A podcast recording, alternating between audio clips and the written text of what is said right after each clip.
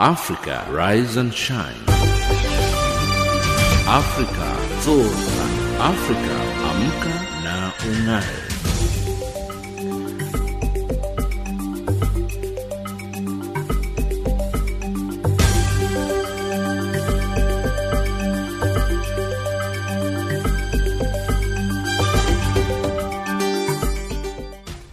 Good morning and a very warm welcome to Africa Rise and Shine. This is Channel Africa from an African perspective, coming to you live from Johannesburg in South Africa. We are on DSTV's audio bouquet channel 802 and on www.channelafrica.co.za. I'm Lulu Gabu in studio with Anne Musa and Tabiso Lohoko. In our top stories on Africa Rise and Shine at the hour, South Africa mourns anti-apartheid human rights lawyer George Bizos. Zimbabwe's ZANU-PF says there is no crisis in the country and the global response to COVID-19 has barely made a dent in the causes of climate change, according to a major new report. In economics news, the Central Procurement Board of Namibia is monitoring and evaluating all contracts it awarded to ensure completion. But first up, the news with Anne Musa. SABC News, independent and impartial. From an African perspective.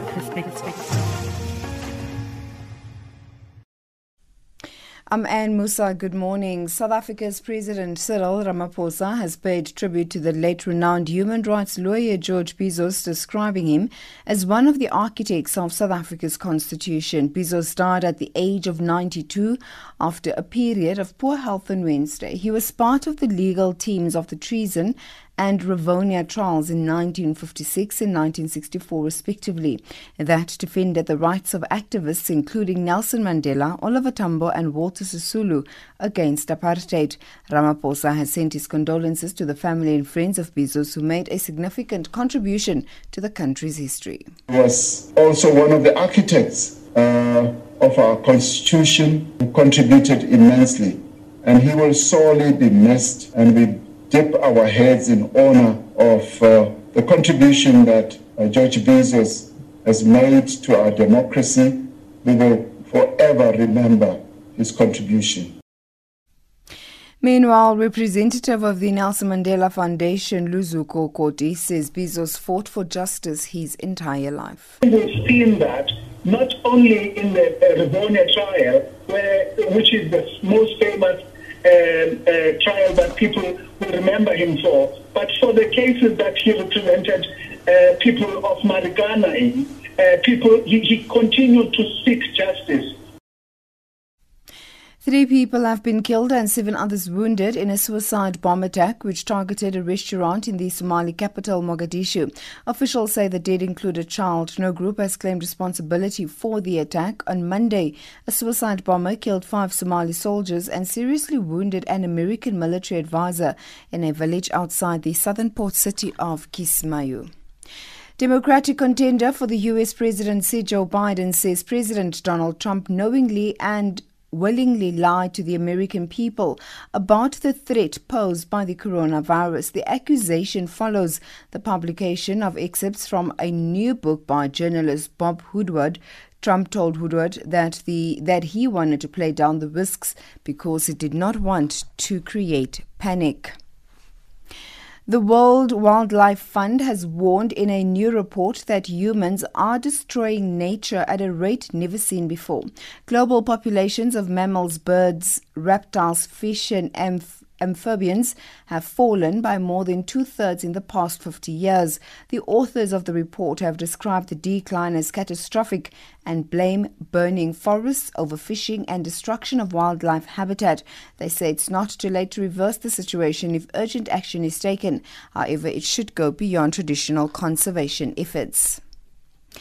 And in sports news, former South African Proteas player and coach Gary Kirsten, who also coached India to World Cup glory in 2011, has designed an online cricket coaching program called Coached. Coached Credit, uh, Cricket is a one of a kind online global cricket coach education and accreditation program. The courses have been developed to enable cricket coaches to learn, develop, and become an accredited coach without restrictions. The course has been universally acclaimed both locally and internationally. He says the goal is to make coaching knowledge accessible to aspiring coaches. An online coach education platform, um, and I think the intention behind it was just to create an opportunity for coaches who want to be, who want to aspire to become better coaches, that they have access to to a body of information um, that allows them to upskill and become better. And I think. Um, I think there, I think there are many barriers to to entry when you when you want to become upskilled as a coach uh, around the world. Coach caters for basic coaches, but Kirsten says it's also for coaches who aspire to coach at domestic and international level. The Coach Ed platform is, is runs over three products, which is a library. Um, it's 11 modules. Um, and then there's the basic accreditation, which then is the follow on from the library. So you, you consume them the, the, the library and then you will do the accreditation if you want to. And then the third product is our elite accreditation, which for us is a it's, it's a platform for guys that are really aspiring to become um, top end coaches. Um, it's a 12 week course. There's a lot of interaction in the course, a lot of fantastic uh, guest coaches that we've interviewed that provide information for us. And that's the news headlines at 7:30 Central African Time. SABC News, independent and impartial. From an African perspective. It's 7.06 Central African time and you're listening to Africa Rise and Shine. We're coming to you live from Johannesburg in South Africa. Our South Africa's governing party was in a sent a delegation to Zimbabwe for talks with ZANU-PF's counterparts in Harare. Um, it's not clear who else the delegation may have spoken to um, apart from uh, ZANU-PF, the ruling party, but questions are already being raised whether this mission will yield results. My colleague Peter Ndoro spoke to political analyst Dr. Pedzisai Ruhanya, who says the ANC has to take the bull by the horns and get tough with ZANU PF. There is any reasoning fundamentally to, to meet ZANU outside of broader society, but uh, I think it is the insistence of ZANU not to be exposed to the community and to the international world by getting information from other players in the Zimbabwe crisis. And I think uh, they simply want to, to deal with the ANC without allowing other forces to, to come in to say their side of the story. But uh, that is not the issue for me. The issue for me is that if you meet the ZANU-PF leadership that they, they proposed from the letter that is circulating, where ZANU is saying it is the one which is supposed to meet the ANC, and they are saying that the ANC will meet its secretary for administration Patrick Chinamasa. It's like going to a company, you go at the gate of a company and you want to have a meeting and you meet security guards and you think that you have met the company owners. To really address the Zimbabwe situation, you need to meet the stakeholders or what they call the stockholders. And the stockholders is the military. So the likes of uh, Mupov, Chinamasa, and the civilian politicians in ZANU are not the ones that matter in the Zimbabwe crisis. So if the ANC meets these guys without meeting the stockholders, it's as good as meeting security guards at the gate of a company. So who should they be meeting then uh, directly? I mean, the vice president is an army man, was, or is he still? An army man or an army person, always an army person. They should meet the presidium of ZANU that is the president, his two deputies, all of them, they are military people. And I think it would suffice if they meet those people. But broadly speaking, there must be ways of involving the security apparatus of the state in whatever discussions are going on in Zimbabwe. Because for the past 20 years, it has been proved that uh, the decisive power blocker in the Zimbabwe crisis is the military. Where ZANU has been in trouble, it is the military in 2000, it is the military in 2002, it is the military in 2008, it is the military in 2018. And so if you want to deal with the Zimbabwe crisis, you must confront the elephant in the room. And the elephant in the room is the security apparatus of the state, led by the military.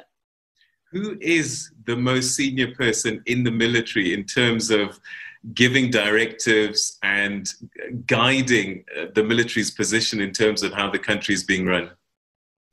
The most senior military person is the commander of uh, Zimbabwe Defense Forces, that is the, the Army General uh, uh, Valerio Sibanda.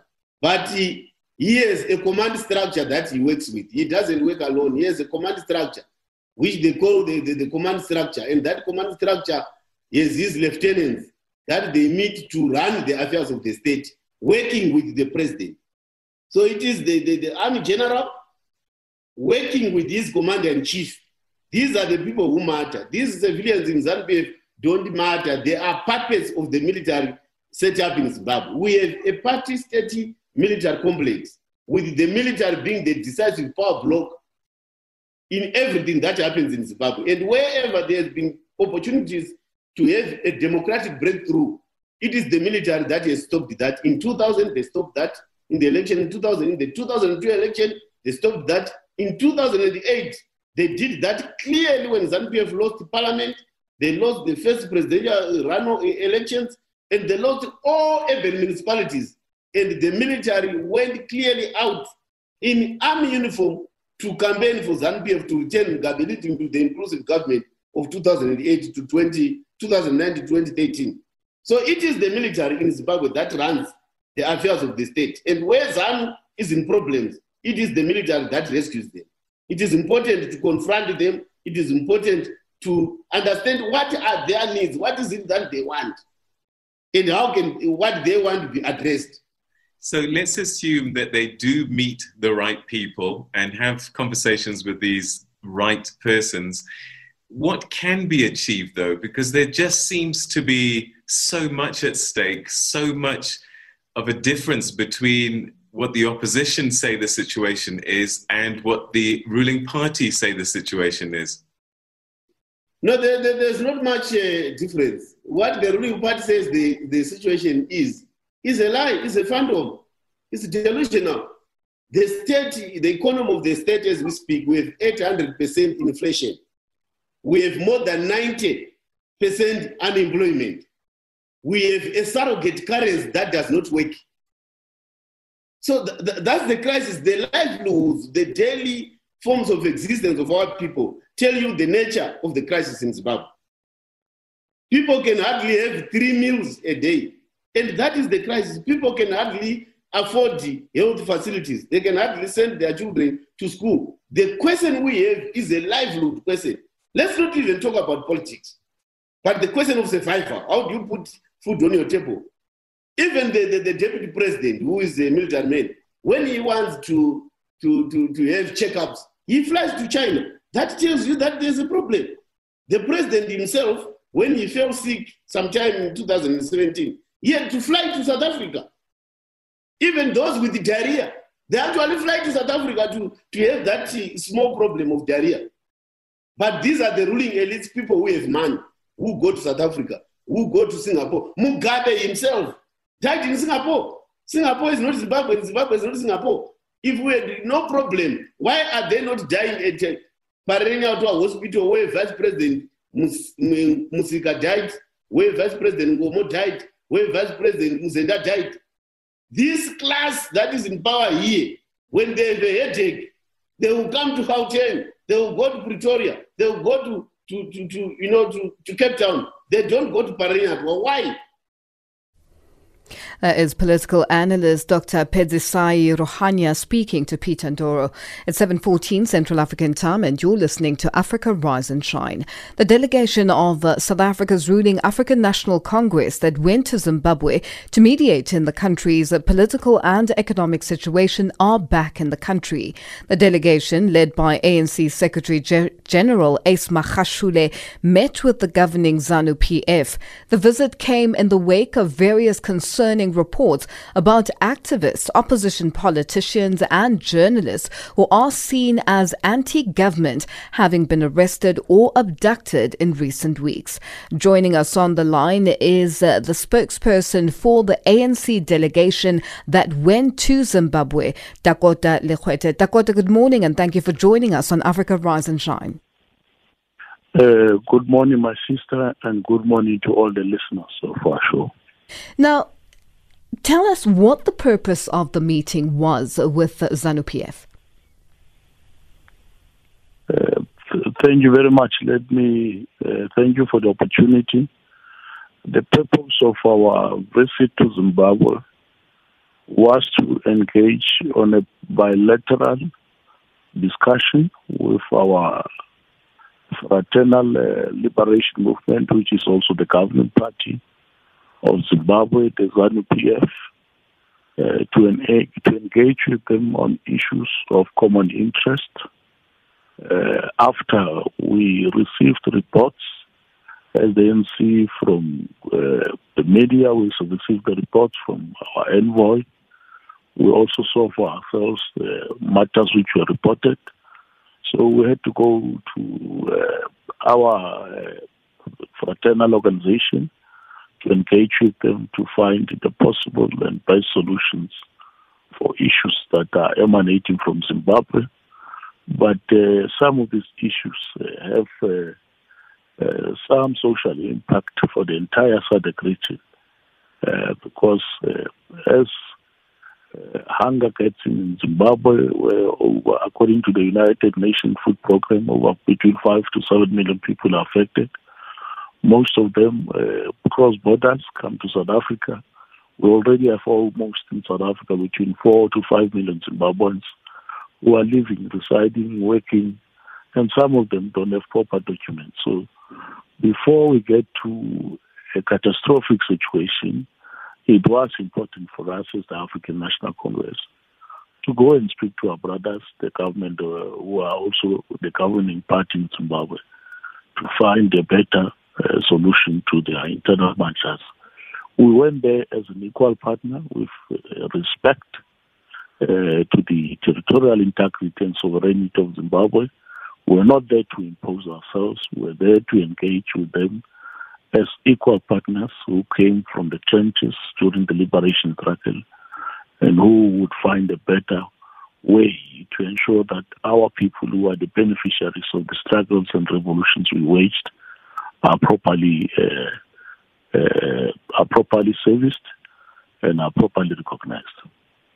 Without going much into detail of your discussions um, with regards to your your discussions with uh, ZANU PF leadership, um, what was the end result? Uh, after we, we you've mentioned the observations and we all know um, you know Zimbabweans have been uh, literally um, filtering the SADC region when it comes to trying to find work um, you know food and, and and clearly presenting a picture that there is a crisis in Zimbabwe. Is there a crisis in Zimbabwe and what was the reaction to your discussions with uh, ZANU PF leadership Look, uh, I must uh, say that uh, our engagement is equals and as brothers from the trenches and as the governing parties in our respective countries, it was very open, robust, candid, and frank. And we spoke on a number of issues uh, that affect our people be the outmigration of the Zimbabweans from Zimbabwe to South Africa to seek greener pastures, be the issues of health, the issues of education, issues of the economy, and issues of other sectors. We have agreed as two liberation movement that we'll have to meet more frequently to ensure that we discuss these particular situations and problems. We have agreed, uh, both of us, that ZANU PF will allow us will allow the special envoys from our government because we agree that we're not going to replace uh, government to government engagement through special envoys that went there. We have agreed. We have agreed also that because it's the ANC, every day we, we are inundated with uh, uh, visits, concerns of Zimbabweans in our headquarters in the Tula House. Uh, there are some of them that have written to us to request us to come in and assist to get them to the table and a dialogue. We have agreed with ZANU PF that uh, they will allow us to do that particular responsibility to engage with other parties other than themselves. Uh, we have also agreed with uh, with them that it's going to be important that we stabilize the situation in Zimbabwe, and they are willing and ready. And so far, I uh, uh, they are also yearning to find political stability in their country, because so far uh, we will not say this. Uh, no, uh, we will not what take them to a proportion of calling it a crisis, but say there are challenges because equally in South Africa and elsewhere in the continent there are challenges of unemployment, of poverty, particularly for some of us who are former colonies in the Commonwealth. There's serious inequality because so, our economies are still skewed in terms of ownership patterns. And those are some of the things that we thought uh, we'll have to come back uh, as former liberation movement to engage on and find the best possible situation.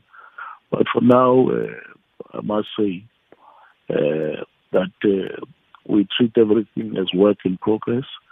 We're still going to go back to Zimbabwe in the next two or three weeks to engage with other parties now as African National Congress because uh, we have not completed our visit and engagement with the all the stakeholders, stakeholders in Zimbabwe. And on the government to government relations, the envoys and other things are still going to continue because we have to know this matter is very sensitive. And uh, if we're not going to treat it with the necessary uh, caution and emergency, we may be outmaneuvered by events. Now, Dakota, I know you are pressed for time this morning, but very quickly, um, we, we've we've come across concerning reports have been uh, filtering through with regards, and we've seen, uh, you know, journalists like uh, Chinono having been arrested and uh, now out on bail. Opposition and political party leaders, uh, Ngarivhume, also having been arrested and uh, finally released on bail uh, about a week or so ago. Um, these issues are seemingly happening on on a regular basis in Zimbabwe. And now we have our own colleagues, um, uh, Sophie Mokoena, foreign editor for the SABC, and uh, news anchor Peter Ndoro being threatened by uh, government spokespeople. What do you have to say um, as a part of that delegation that had discussions with ZANU PF um, with regards to such issues being brought to the fore? Uh, like I said uh, before, that uh, we respect the uh, the the sovereignty and territorial integrity of Zimbabwe. Uh, we respect the fact that they have a constitution, they have a law, they have their own institutions which they run, and we have made it very clear to them that we respect them. But equally, it's in our interest as the African National Congress, and even in their interest as, as ZANU PF, which is a liberation movement, because some of those tendencies you are referring to are tendencies which our colonial masters used to do against us, and we cannot encourage them on our people. So it's a matter that uh, they agreed that they will deal with uh, internally uh, so that they can uh, get the necessary stability in their country. And I think it's a matter that will allow and give them chance and space to deal with it as, as on the sideline, we will also be doing our work to meet with other parties, to meet with those journalists that you have referred to, so that we can hear the side of the story and properly advise our fraternal sisters and brothers from ZANU PF on how best we can deal with the situation. Dakota, thank you for joining us this morning. No, thank you very much, my sister. You're more than welcome, and thank you. Enjoy your day. Thank you, and to you too. Um, that is uh, Dakota Legoete, spokesperson for the ANC delegation that went to Zimbabwe. Um, that delegation returned to the country last night. It's 7:24 Central African Time, and you're listening to Africa Rise and Shine. Welcome to Change Your Game on Channel Africa, the African perspective. We are coming to you from Johannesburg, right here in South Africa. I'm Asanda Beda, your host. Change Your Game, the program that promotes open discussion and social dialogue as we highlight real issues in the African entrepreneurship ecosystem. Trevor Mumba now joins us in studio to talk about his entrepreneurial and personal journey. Welcome to Change Your Game, Trevor. Thank you so much. Um, it's an honor to be here. Palesa Mukubung, who's a designer. Welcome, Palesa, to Change Your Game. Thank you. Your role at the fourth annual Fashion Without Borders event? I just know that I need to arrive and and, okay. and do my part and do it really, really well.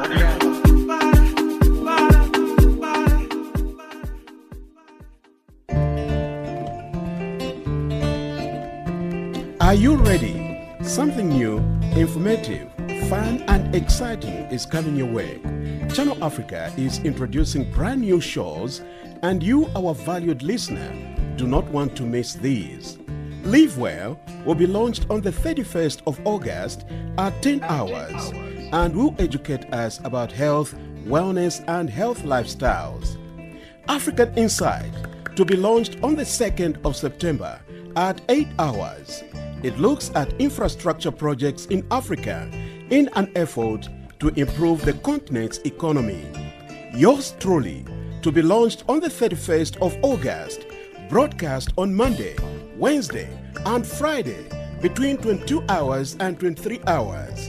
And it will connect listeners to the loved ones through dedications, well wishes, topped up with great African music. Cuisines Africa will be launched on the 5th of September at 10 hours and will leave you salivating as we explore diverse African dishes, color culture, and rich history. Tune in to www.channelafrica.co.za or DSTV 802 for these new exciting editions. Channel Africa, bringing you the African perspective. It's 7:26 Central African time and you're listening to Africa Rise and Shine. For more for over 40 years now, the UN has been celebrating International Literacy Day on the 8th of September by reminding the global community that literacy is a human right and the foundation of all learning. Literacy is a cause for celebration since there are now close to 4 billion literate people in the world. However, literacy for all children, youth and adults is still an unaccomplished goal and an ever moving target. For more on how the COVID crisis has had an impact on efforts to improve literacy rates, we are now joined on the line by Bailey Thompson Blake from Spark Schools, an independent school network in South Africa. Bailey, good morning and thank you for joining us on Africa Rise and Shine. Good morning. Thank you for having me. Now, Bailey, let's start with uh, the impact of a crisis on learning. Without a doubt, it has been severe. How would you describe the situation, um, you know, with the problem that we are now facing in the country as a result of time lost in learning? There has been a crisis in education in South Africa that long precedes the COVID 19 pandemic, with South Africa ranked bottom of the world on most measures related to primary and secondary education. However, it's very clear that the pandemic has exacerbated inequities and widened gaps in terms of access uh, to a greater extent than ever before. Now we have seen schools opening, and uh, you know a significant number of countries' learners having returned uh, to class. How has it been so far for both learners and educators?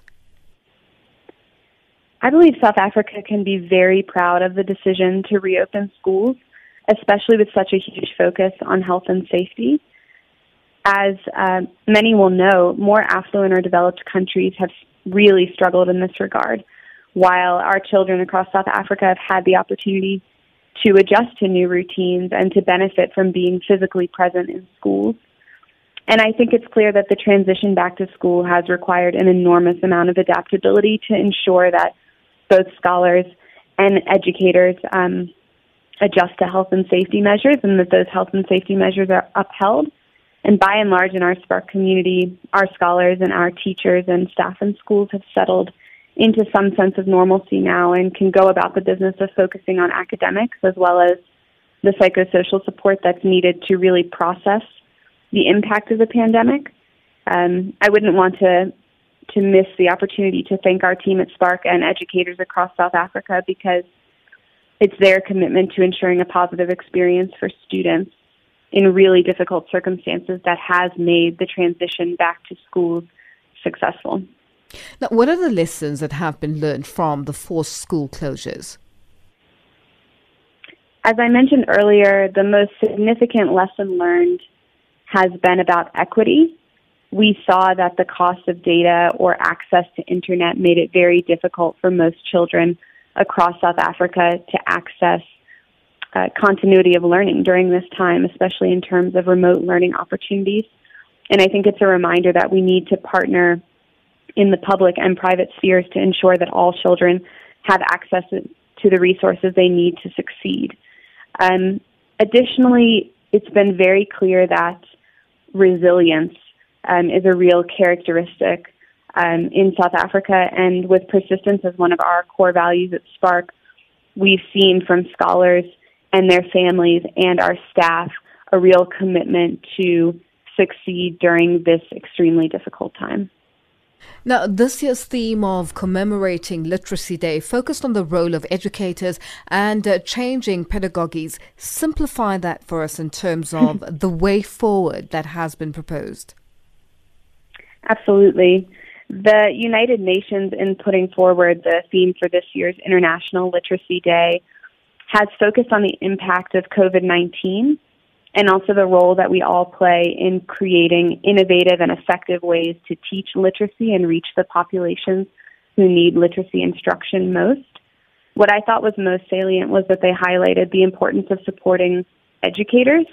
Um, teachers are on the front lines of the fight against illiteracy. And one thing that all of us can do very simply is to support them to raise the esteem of teachers in society and to consider teachers the professionals that they are we have to create an ecosystem in the greater South African education sector that equips teachers to serve our children no matter what community they may be in. Bailey, unfortunately, we have run out of time. Thank you for joining us this morning. Thank you for having me. Have a good day. And to you too, Bailey. That's Bailey Thompson Blake, Chief of Schools at Spark Schools, joining us on the line. It's 7:31 Central African Time and you're listening to Africa Rise and Shine. Our headlines up next with Ann Musa.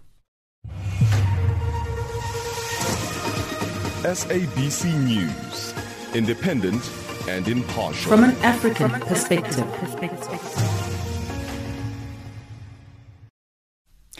Aman Musa, good morning. In the headlines, President of the Movement for Democratic Change in Zimbabwe, Nelson Chamisa, has joined the chorus of condolences over the death of the late renowned human rights lawyer George Bizos.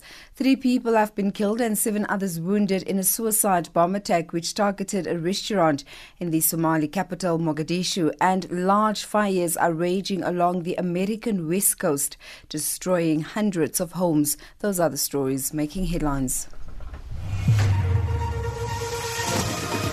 SABC News, independent and impartial. From an African perspective.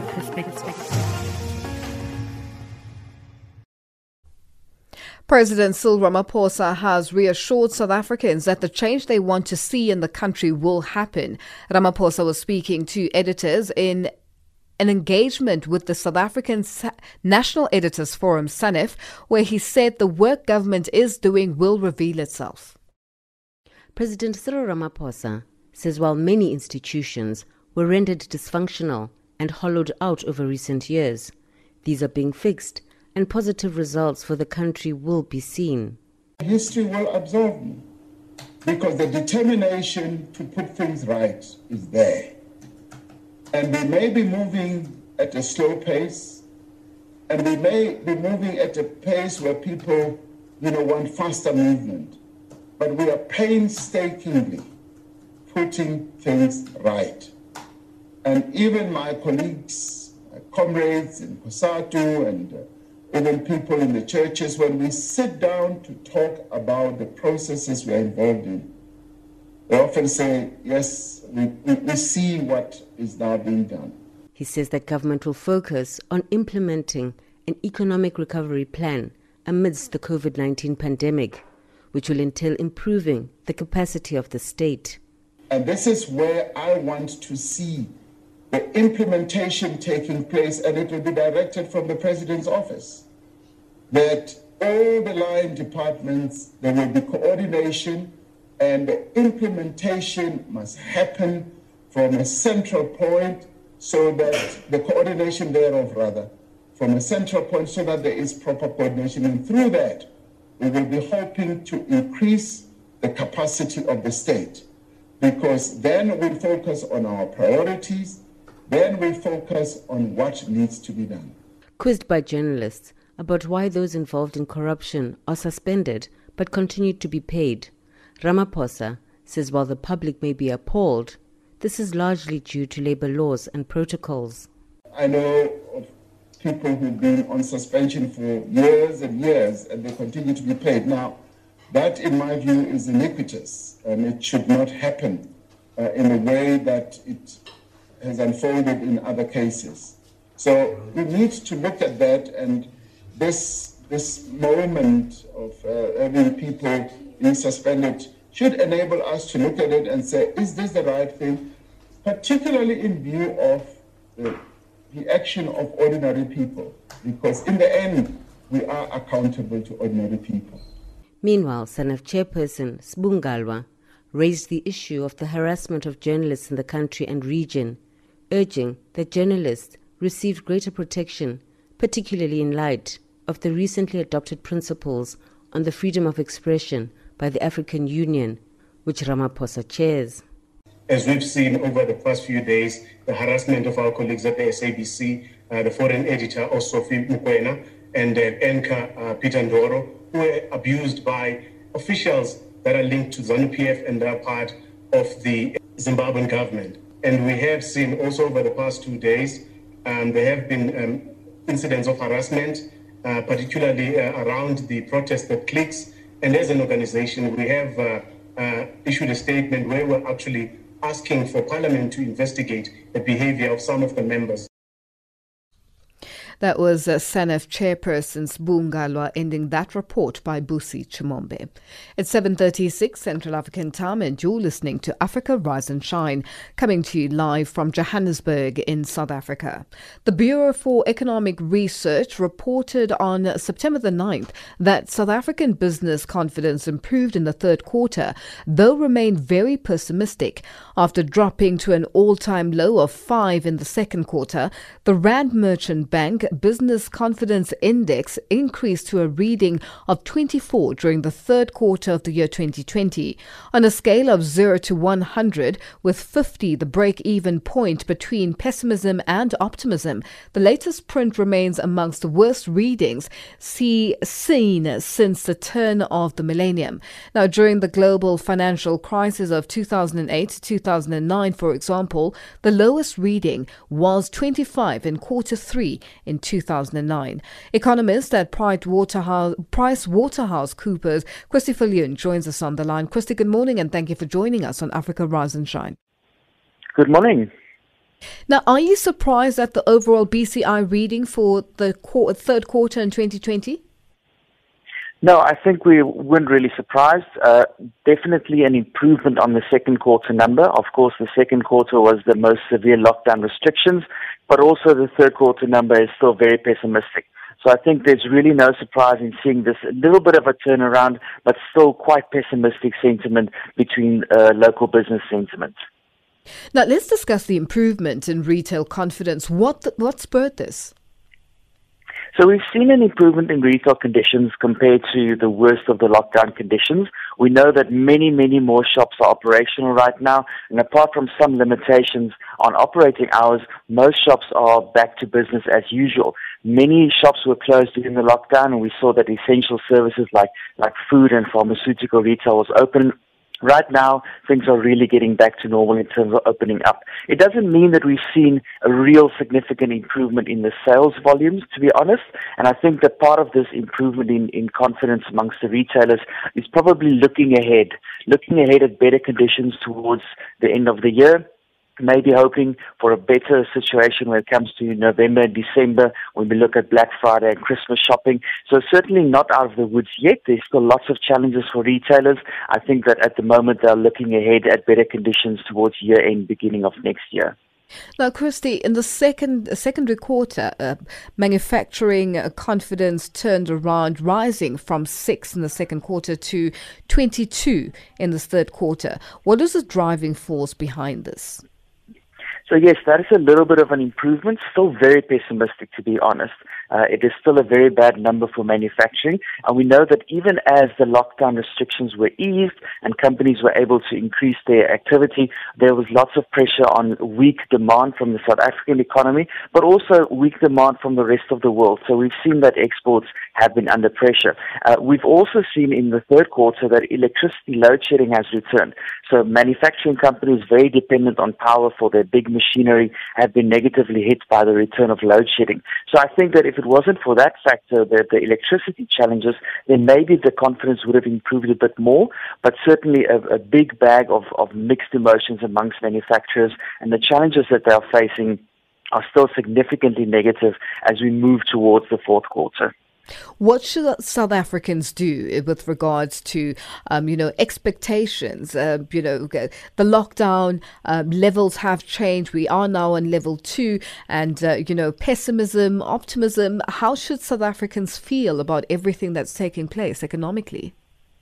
Well, I think from an economic perspective, the worst is behind us, which was the second quarter.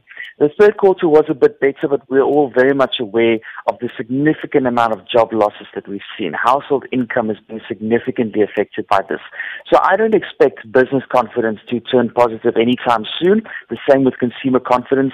South Africa is really struggling, to be honest. So for us to see a slow turnaround and a slow improvement in business confidence, I think that is a realistic expectation over the next 12 months at least. Um, where 2020 is going to be a very, very bad economic year. The expectation for 2021 is to see positive economic growth, but obviously we need to make the right decisions to get that going. And one of our biggest challenges is the electricity load shedding. We need to address that situation. We know Eskom has said that it's going to be with us again for at least the next 18 months, and that's going to be one of our biggest challenges in getting this economy back on its feet getting people back into jobs and sorting out that electricity situation. Chrissy, thank you for joining us this morning. Thank you very much. That's uh, Christy Viljoen, economist at Price Waterhouse Coopers, joining us on the line.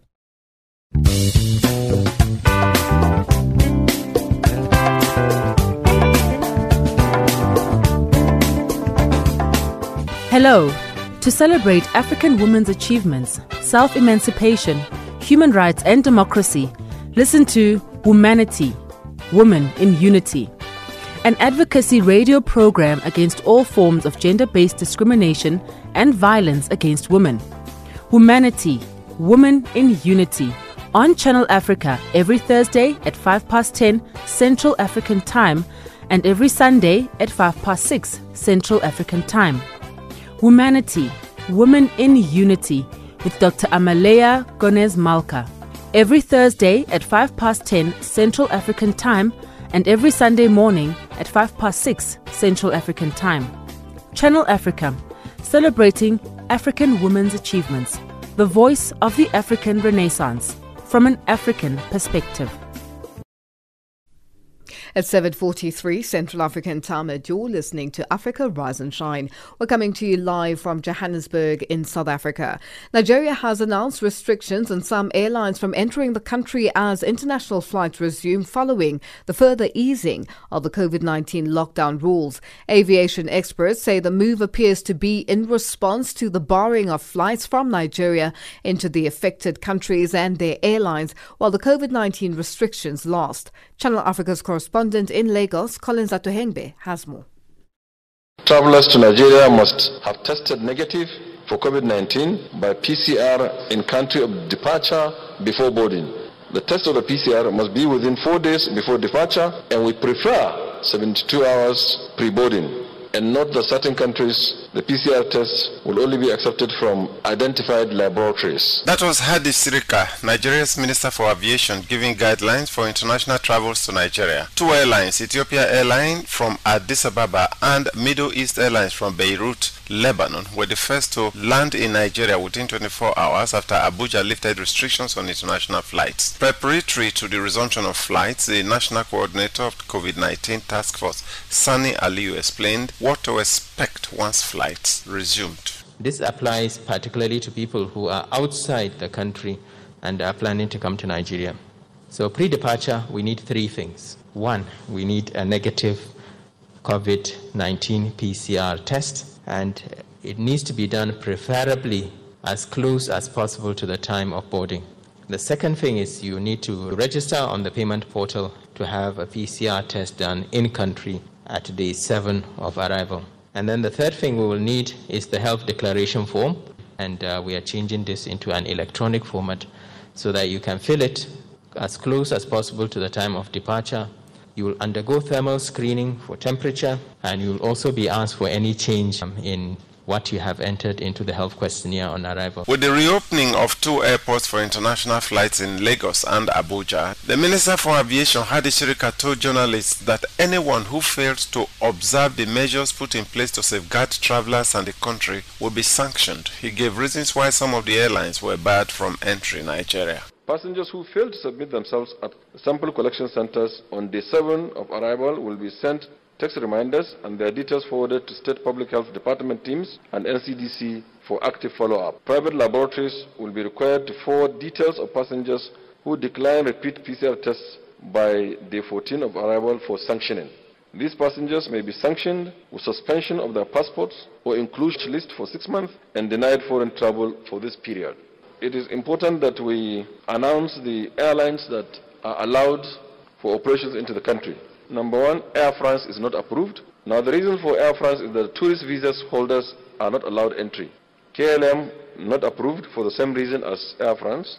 An aviation expert, Olumide Ohunayo, says the measures announced by Nigeria are very helpful for the development of the industry and that it applies to those countries which operate restrictions that have effect on flights originating from Nigeria. It's more like reciprocity. For those who allow Nigerians to come in, then your flights, you can operate flights into, into Nigeria. For those who said we cannot come in, then you cannot come in. If you look at that of United Arab Emirates, Emirates Airlines is allowed to come in from Dubai, but Etihad from Abu Dhabi cannot come in because the Abu Dhabi Emirates is not allowing Nigerians to come in. So if you look at some of the countries with this high prevalence, I've not even started operating international international flights. So if you look at that, you see someone said they are not ready, uh, no international flight for now because mm. they are not ready. So what they have done is for us to start operation, we're, we're taking country by country basis. So if any of the countries change their policy towards what we have done for ourselves concerning the protocols and the uh, guidelines uh, with the COVID, they will also change. For the first time, we're doing something for us in industry that has always not been there.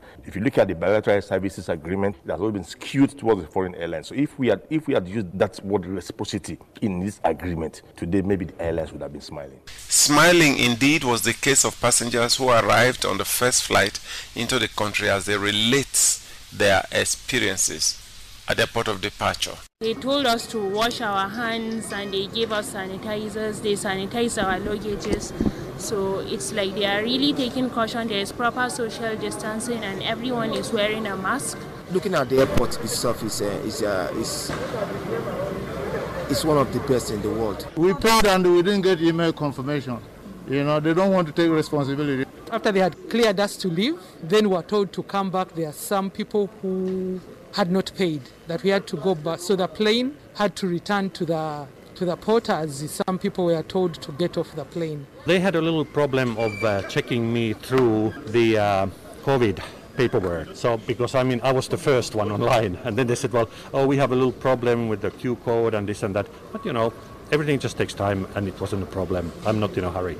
And in Nigeria, there are officials vested with the responsibility of ensuring the smooth processing of incoming passengers, many of whom were happy to have been able to travel after five months of lockdown. The managing director of the Federal Airport Authority of Nigeria, Rabiu Yadudu, says there is synergy between all the services providers at the entry point. The PCR is something that is being uh, coordinated by the our public health corridor component. It's not uh, entirely fun, but I do know that we're working as a team, and wherever we see any challenge, immediately there are steps being taken to see that we can resolve it quickly, so that it either doesn't happen again, even from that moment, it ceases to exist. The airlines that have been barred from operating flights into Nigeria include Lufthansa, Namibia, and Rwanda Airlines, and the Roa Moroccan Airline, among others. One of the major purposes for renewing flight is believed to be economy related. For now, international air transportation is yet to pick up and only two airports have been approved to receive international flights in Nigeria. From Lagos, Nigeria, I am Collins Nosato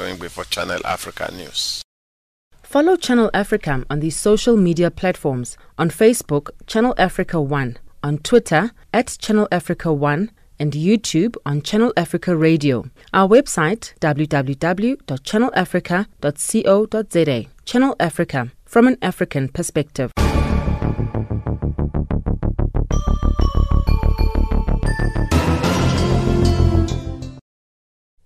It's 7.49 Central African time and our economics update up next with Tabiso Lohoko.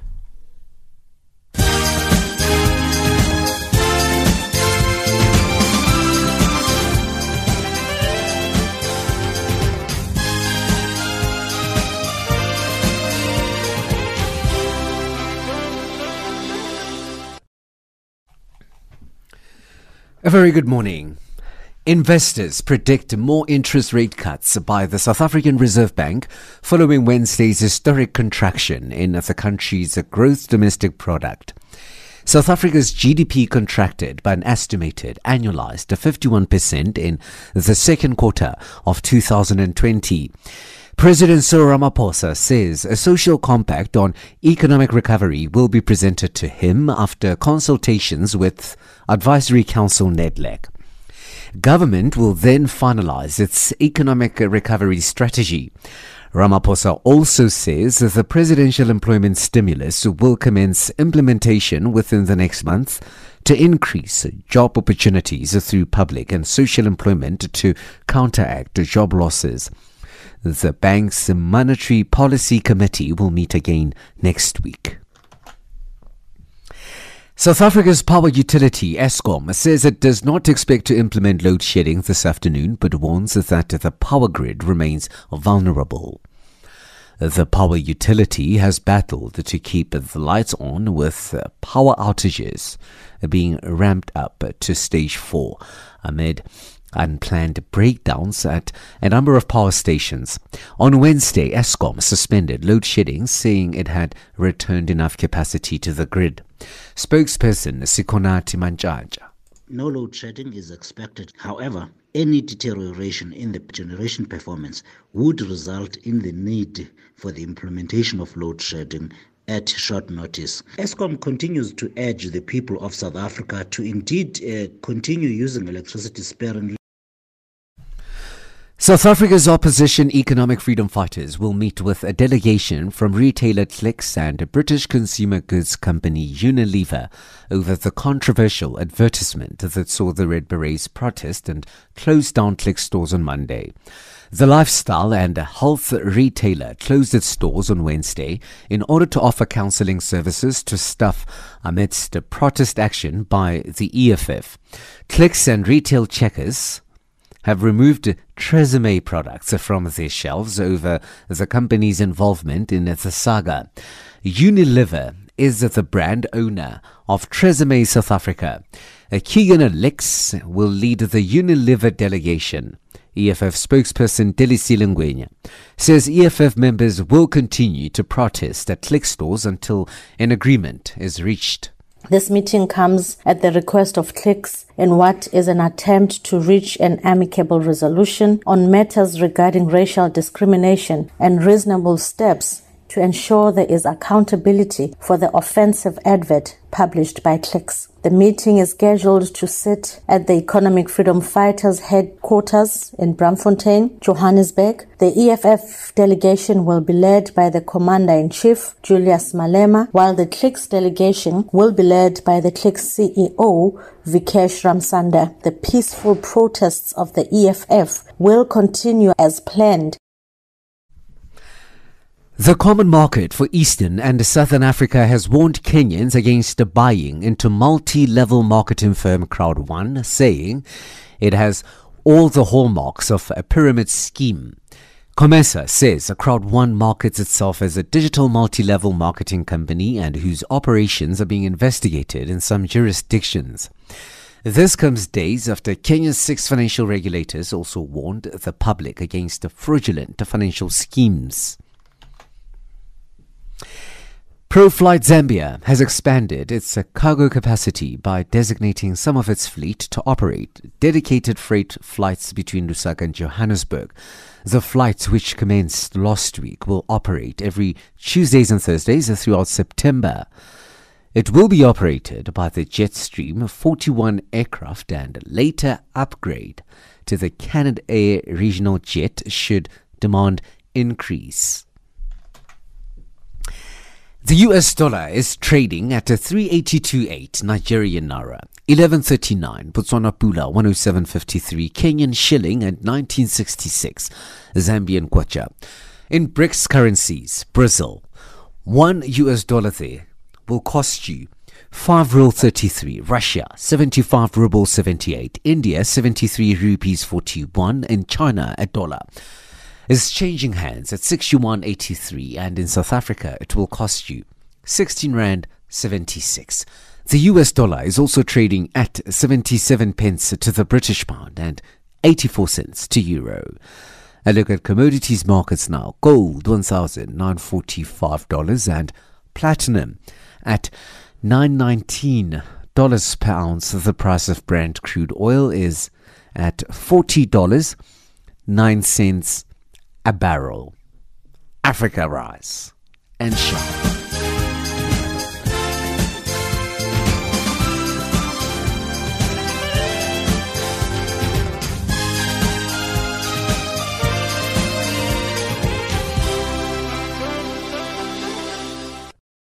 Africa rise and shine. Africa zorka. Africa amka na ung'are. That wraps up Africa Rise and Shine today. For myself, Lulu Gabu, producer Ronald Piri, technical producer Didimalo Macau, and the rest of the Africa Rise and Shine team, thank you for joining us. For comments about our show, send us an email at info.channelafrica.co.za or tweet us at Channel Africa 1. And taking us to the top of our folding news is uh, DTM with a track titled Nani Nani. Goodbye and be safe.